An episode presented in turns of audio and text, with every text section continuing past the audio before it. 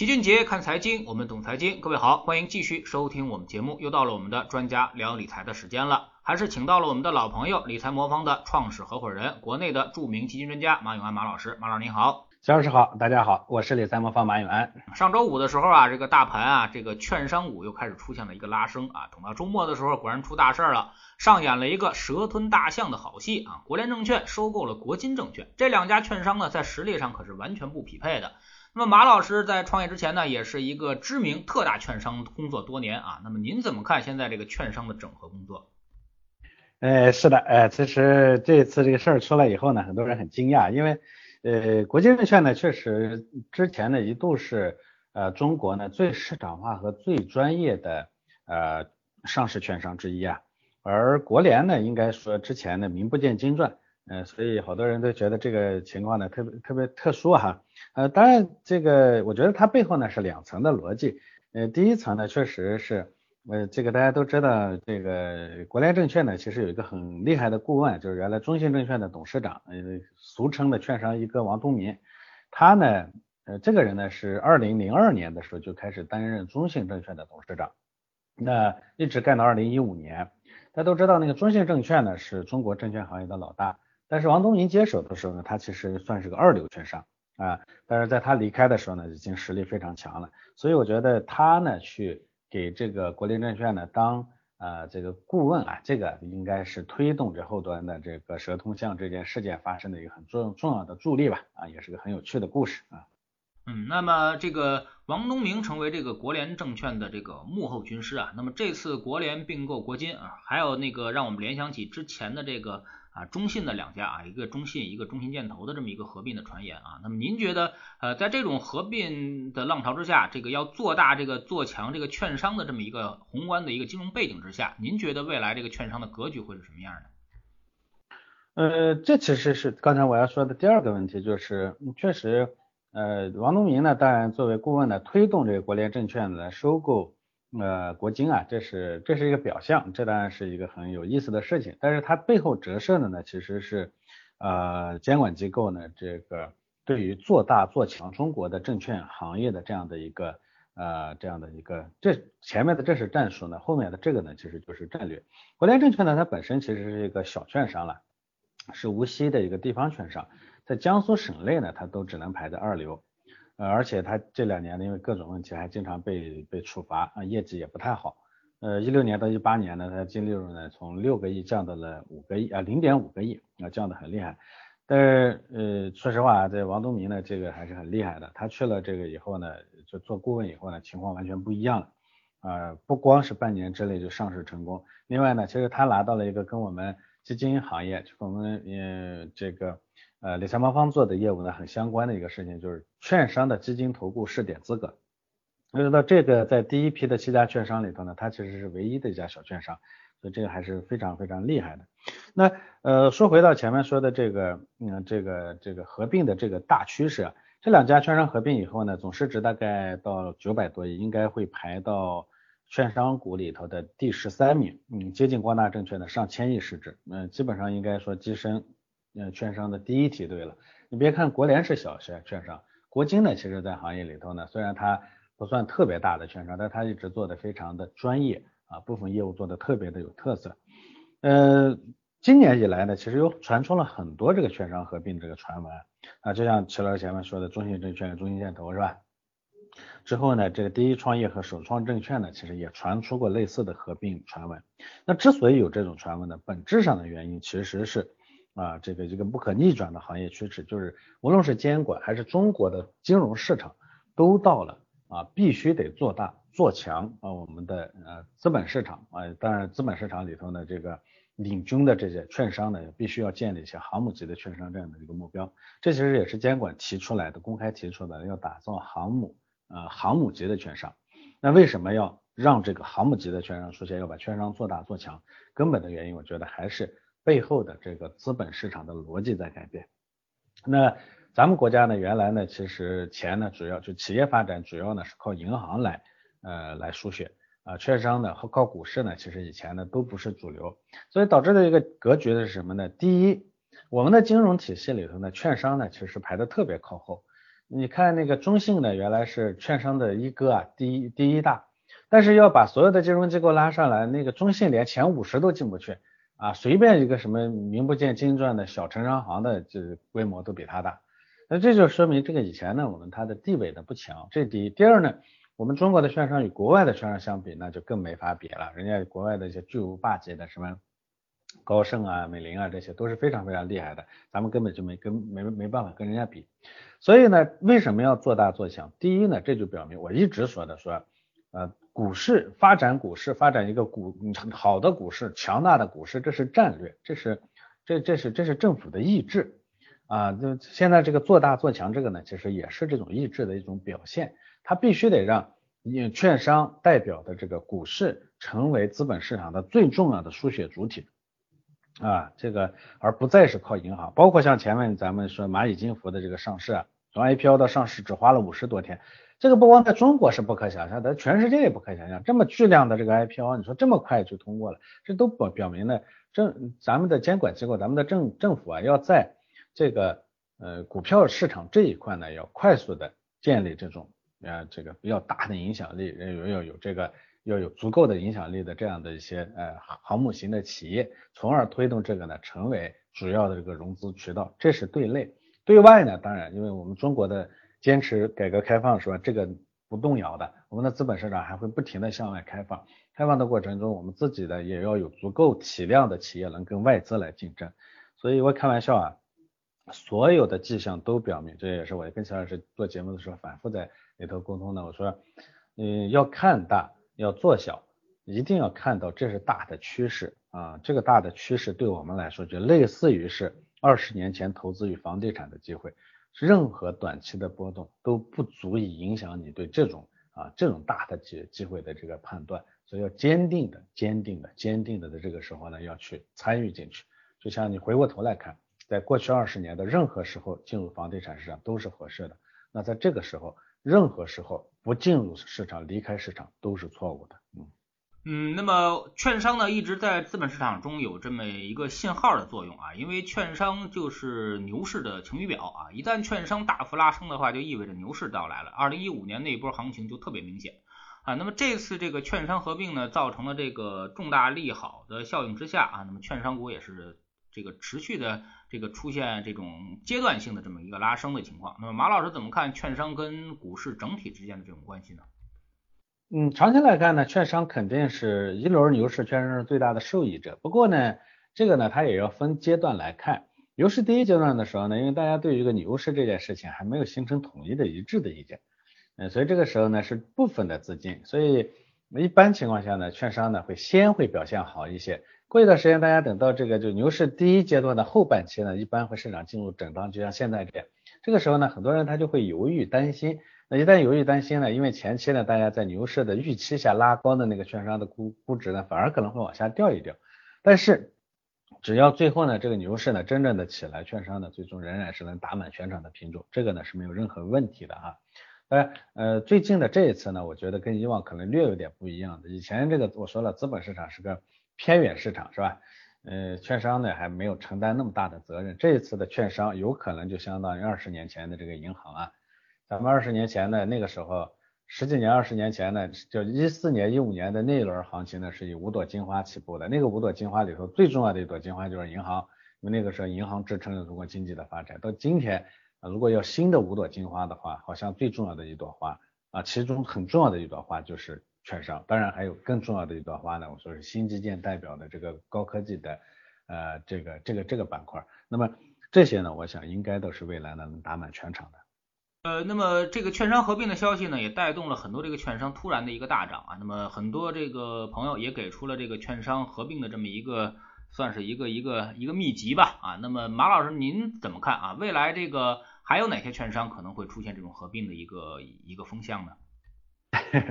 呃，这个呢，其实在投资里头叫叫叫这个呃叫事件事件驱动策略，就是猜测这个里头呢哪些事情可能会发生。这个事情呢可以玩，但是呢不要把希望寄托在这个上面。我们说还是要做大的趋势，就像咱们现在很多人都说的说中信建投啊、中信证券啊什么，像之之前的易创和那个谁说，呃，这个这这些呢，你最终呢。万事，如果说你砸在这几个小的概事件上，就算是百分之百可靠的东西，到最后呢，有可能会有变数。我在做投资的路上呢，也遇见过很多这这种事情，但所以，我平常呢是不太在意或者不太愿意去按照这种事件驱动的去做做投资，我也不太建议大家去做。嗯，那么您现在建议这个大家怎么去做投资，或者说现在这种行情之下，呃，您的建议是什么？我个人呢，其实有个非常清晰的判断，就我认为它是牛市第一阶段的后半期，所以我始终说这个时候呢需要，因为这个时候其实是在给我们机会，所以呢我说一定要全仓啊全进，但是不要全仓。所谓全进呢，就这个时候要逐步的把所有的资金都慢慢的用进这个市场。那不全仓的意思是什么呢？呃，这个时候呢，因为就像我们前面说的，说啊各种因为牛市的。呃呃，第一阶段的后半期呢，它还是存量资金嘛，而且呢，这个时候呢，其实各种利空的消息还挺多的啊。你包括这个有些时候呢，我们会看到说，啊，经济呢，呃，上市公司的盈利呢没有那么好，外部的经济还有不确定性等等这样的一些因素，它肯定在啊。我就说了，如果这些要素都不存在了，市场一直预期特别好的话，那就是牛市的后半期了，对吧？所以这种情况的存在呢，会导致市场的起起伏伏，就像现在我们就面临的这这种情况一样。所以这个时候呢。因为它不是一蹴而就拉上去的，所以它会给我们很多的这种进进来的机会。你比如说上周的这个大跌啊大涨，这这个这个这个昨天的下跌是吧？之前的下跌，这个过程中会给我们很多次进来的机会。所以一旦聚集到机会的时候就得进来，但是不要全仓的意思是这个过程中呢，因为这样的波动，所以你全仓进去就会吃亏，就会待不住。嗯，这个我相信最近这一段时间大家都有特别深刻的体会了，所以一定得配置配置配置。那我一直说我们理财魔方那个配置里头呢，我们的智能组合里头只放四百分之四十二的 A 股，现在它不上去的原因就在这个地方，因为只有这样的一个仓位，你才能确保你能安全的把资金逐步的用进来。咱们现在是埋伏的时候，那是攻山头前呢，现在埋伏在前沿的这个过程中，这个过程中呢，你说你大张旗鼓的开着枪啊，这个点着炮，你要你要你要去进攻，那肯定是第一个死的就是你。我们。悄悄的进村，打枪的不要是吧？这时候呢，要要把用这种安全的方式，逐步的埋伏进这个市场，这是很重要的。嗯，还有另外一件事啊，就是我们之前一直为芯片担心啊，那么但是昨天晚上呢，突然有一个好消息，说英特尔啊已经获得了向华为啊供货的许可啊。马老师怎么看这个消息啊？这个对于我们的市场是不是也有一些利好效应呢？这可以说是华为遭遇了芯片危机之后呢最大的一个利好啊。其实不光英特尔，嗯，高通呢，所以一直在游说美国政府。未来说不定我们会看到更多的好消息。还有大家关心的微信，其实也是之前呢说微信要被禁是吧？那苹果、福特、沃尔玛和迪士尼呢都参与了游说美国政府。特别是苹果，原来开玩笑说那个如果嗯这个不让苹果下载这个微信啊，恐怕受影响的不是微信是苹果。因为我可以不用苹果，但是我必须得用微信，是吧？那从这几件事情其实可以看出来，世界经济呢，它早已经进入了你中有我，我中有你的这种阶段，谁也离不开谁。也不是说谁，哎，三说几句话，三下五除二就能马上就能说，哎，我我就我就不用了，我就不干了，那不可能的。这世界呢，已经进入这个非常混合融合的这个阶段。呃，中国的经济呢，其实是非常深入的嵌入到世界经济的各个内容里头，这个不是说。受是它非常有韧性，所以我说，嗯，关注这个外部环境的压力的时候呢，不能过度乐观，说啊什么事情都没有，但是也绝对不要过度悲观，说哎这个就马上就会怎么样，不会的啊。大家可能最近没有注意到货运价格的变化，最近呢咱们那个远洋班轮啊，那个运输价格上涨的非常非常厉害，从上海到美国西海岸的集装箱运费呢是最近八年来的最高水平。大家会说，哎呦，受疫情影响吗？这个中国的制造业受影响了，怎么会突然运费会涨得这么高？事实上就是啊，它的运费比今年年初的时候翻了一倍啊，现在根本就订不到。你想找一个集装箱的仓位没有，供不应求。嗯，现在呢，中国的出口呢，其实没不但没有减削减，反而在不断增多。八月份呢，中国的出口同比增长了百分之九点五，是一九年以来的新高。而中国对美国的出口呢，也是越来越多，市场份额比之前还要大。我记是以以前一直说过，中国制造的特点是我们造的首先是是是必需品，另外呢，我们满足了三个条件，第一个呢叫大规模，第二个呢叫低成本，第三个叫相对的高质量。就是你可以说把东西做的特别的细，做的特别好，但是你不能满足低价格和大规模。反过来说呢，你要是满足了大规模和低价格，你东西都就特别差，你就做不到好的质量。把这三者都满足了，那这全世界都是很难做到的，这就是核心竞争力。所以我记得疫情中期的时候，我跟齐老师当时交交流，我说中国制造啊，可能受影响不会想象中那么大，因为我们的东西呢毕竟是必须要要的。你要说 LV 包包是吧，劳斯莱斯我可以不买是吧？中国造的东西你得用，你不用不行，对不对？那好了，现在呢反而会叠加上另外一个问题，就是原本我们产业外移的那些国家。像什么越南、印度，因为疫情的影响，他们开工不了了，停掉了，做不下去了，反而导致呢很多订单又必须得回到中国来。以前呢说我们的疫情影响我们的产业出去了，现在看到我们还反而进来了，你指望不上别的国家了嘛？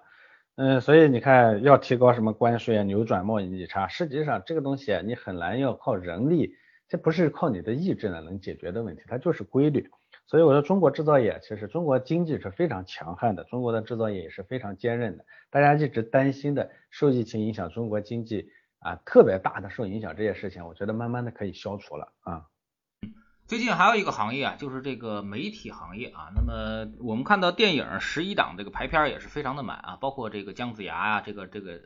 这个热度很高啊。那么马老师怎么看现在这个电影和这个传媒行业啊？那么对于这个。呃，现在这种疫情之下啊，那么他们能不能拿到如愿以偿的这种业绩呢？嗯，这其实是咱们之前一直另另一个担忧啊。当然，就是说什么姜子牙这些，我我也特别想去看，你上映我一定会去看的。那呃，这是其实我们对中国经济的第二个隐忧，就之前呢。呃，之前的几个不确定性呢，你包括了说是咱们的制造业恢复是不是会那么那么快，出口呢会不会受影响？这个呢已经尘埃落定，基本上敲定了，没啥问题。那么第二个呢，就是中国内部的这个消费呢能不能起来？因为毕竟咱们是咱们产品的最大的市场，如果呢造出来的东西卖不出去，经济循环不起来，经济的复苏当然会受影响。而这一次的疫情呢，最大的影响呢确实就是消费，所以这一点上我们也一直比较担忧啊，也一直在关注。我一直说说消费真正的复苏呢，是啊中国经济彻底摆脱疫情的影响的关键。我们已经受的影响小，是比全世界任何国家都少了很多，但我们还要关注这一点。那这个里头呢，其实电影行业啊，这个是个非常显著的标杆，呃，可以作为我们观察经济是否恢复的一个重要的标志吧。现在呢，你看随着电影的陆续上映啊，电影院已经恢复到之前的上座率了。我们的经济这一点上，你只要从这个标标志上来看，真的恢复了。所以我个人的感受啊，我觉得大家也可以都出去感受一下，其实恢复的也都七七八八了。呃，电影八佰上映的时候，第一天就一个多亿的票房。昨天我看了一下数据呢，说已经二十八个亿了啊。这还是在电影院上座率控制不让那么高的情况下。嗯，所以它其实消费这一端的这个复苏的可能比我们想象的多。呃，周末的时候去逛了一下商场，发现很多餐馆都在排长队啊，一眼看不到头。那些稍原来呢，这个好一点的是疫情期间可以随便进啊，嗯，现在呢你还真进不去，没办法还得排队。所以这个呢，从消费的角度来说呢，其实也是在逐步的复苏。经济恢复对资资本市场呢当然是利好哈，就这种尤其是这个消费这一端的最后一个短板的补齐。那因为股市毕竟是经济的晴雨表啊，所以。我觉得这个阶段呢，这其实也是回过头来我说的，短期的波折其实在给我们制造机会啊。我一直开玩笑说，人家市场都，人家受影响那么大，人家市场那么好，我们全世界一枝独秀啊。今年大国里头呢，可能我们是唯一一个经济增正增长的，我们的受的影响那么小，韧性又那么强，复苏的速度又那么快，这种情况下，你想一想，它任何的波动不是在给你带来机会，它在带什么呢？所以，我我为什么坚持说这个时候呢，应该用我们的智能组合来进入市场？原因就在这个地方。当然说，别人说你那么看好，为什么不全进 A 股？全进 A 股呢？我就说了，现在呢不是那个时候啊。嗯，后面的市场肯定行情，我觉得是绝对没有问题的。大家抓住这个机会呢，就全进不全仓，这是我基本的逻辑，一定要全进不全仓。那您在等什么样的一个机会呢？啊，会不会这个？呃，我们说这个，如果是第二波疫情，我们看到昨天啊，已经这个在欧洲有反应了啊。那么昨天欧洲股市也跌的比较多啊。那么您觉得外围股市如果不稳的话，那么对我们是不是也会造成一定的拖累？因为毕竟嘛，这个外资现在这个东西是一个不确定的因素啊。如果这个外围股市跌的话，他们也会遭遇到赎回，那么外资也会退出啊。那么这块您怎么看？是的，是的，这其实是我说了全进不全仓的另一个隐忧，就是说这个时候呢。呃，毕竟最终呢，我们的市场是要看我们的经济，但是短期里头的这个扰动因素呢，其实都是有的，所以这个时候啊不全仓，这就意味着任何时候你都有筹码和机会。呃，这种第二波疫情呢，可以肯定的说到冬天也一定会来，不过我们现在不确定它的幅度有多大而已。对中国来说呢，我们现在的这套模式呢，基本上已经能确保快速反应和把任何东西挡在之外。但是外部的这个资金呢，确实，那如果说欧洲和美国呢受到冲击，短期里头资金会往下去撤。这个过程中呢，我说了，只要跌，对我们来说就是机会，因为我们内部没问题，别人的那种扰动呢，对我们那不是不是在给我们带来机会嘛，是吧？所以这是我的一个基本的。呃，判断当然这里头的不确定性在于说第二波呢肯定会来，那么第二波呢不确定性的地方在于说疫疫苗啊这种呢多快和多大范围里头能解决问题，这是第一个。第二个呢就还是要看人家外部的这些国家呢怎么去控制，但是现在看上去他们基本上已经放弃了，放弃的情况下呢，最后能能走到个什么样的结果？我觉得这些国家呢基本上已经心知肚明。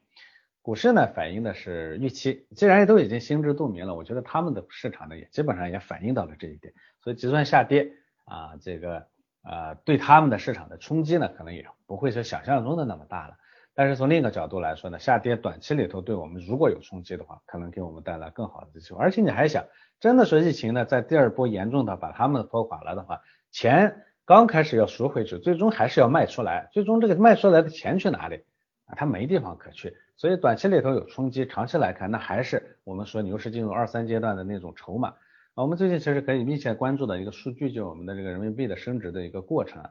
啊，一国的货币呢，其实是这个国家就大家对这个国家的经济的最重要的投票的指标啊，这个呢，我觉得是大家密切要关注的。所以。回过头来啊，这个齐老师问我说说我在等什么？我觉得呢，最近的这个行情呢，其实表现出一些迹象。一个呢，比如上周 A 股总体这个交易量下降了不少，周地量估计很快就出现了。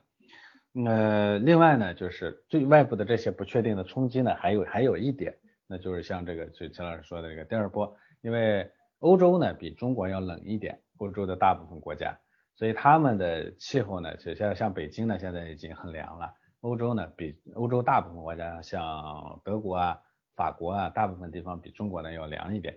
嗯，那个欧洲的其他的，像像这个俄罗斯啊，比中国呢当然更冷了，因为它更靠北。所以他们的其实很快的进入深秋啊，那很快也就进入到比较冷的时候。这个时候呢，我们会去观测说，究竟第二波呢会表现出一个什么样的情况。但是无论如何，我说只要第二波来的来的猛，更大机会更大；来的不猛。机会小一些，但永远在我看来，这都是机会。所以在这个时候呢，我就特别希望用这个，我在这今天跟钱老师说说这个事情呢，我又我又安利了三波我们的这个呃理财魔方的智能组合，我再安安利一波，还是在目前这个情况下呢，来用风险定制的方式来定制个人的风险组合，同时呢，用我们的智能风控呢来帮助你应对不确定的各种各样的风险。另外呢，你看我们的陪伴式服务也很好，我们有专属的投资顾问。这种情况下呢，你说这个过程中看得到大机会，也能估计到最大的风险是多少？这种情况下呢，我觉得没有理由不进去啊。所以这是我给大家最大的忠告。嗯，好，非常感谢马老师今天做客我们节目啊，今天也跟我们了解了一些最近的一些发生的大事啊。那么其实呢，我们上周刚才就像马老师所说的，我们看到了这个成交量持续的在萎缩啊。那么日的地量呢，也就是说我们之前这个最高量的三分之一啊，我们就称之为地量了啊。那么日地量已经出现了啊，那么这个周地量可能马上也会出现啊，这就代表着市场现在是一个观望情绪非常浓重的这么一个时候。也就是说向上涨呢，大家没劲儿啊，那么向下跌呢，大家似乎也是不倾向于这个再交出筹码了啊，所以说大家都在这儿僵持着。那么这种情况呢，通常都是一个市场清淡的这么一个反应。一般呢中期调整在地量出现之后呢，往往就会进入一个尾声啊。那么后面的波动幅度会明显的越来越小啊。这个时候呢，呃，可能反而是一个杀信心的时候啊，因为行情越波动呢，你可能会精神头越大啊。如果行情越清淡呢？这个连做波段的机会最后都没有了啊，那么很多人也就会失去对于市场的关注，而当所有人都不关注的时候，市场往往就会重获机会。所以说呢，我们要更耐心一些啊，对待市场呢，其实呃要看到这个积极的一面啊，那么也要把控我们的风险，而把控风险最好的方式呢，就是来控制仓位啊。非常感谢马老师，再见。好的，再见。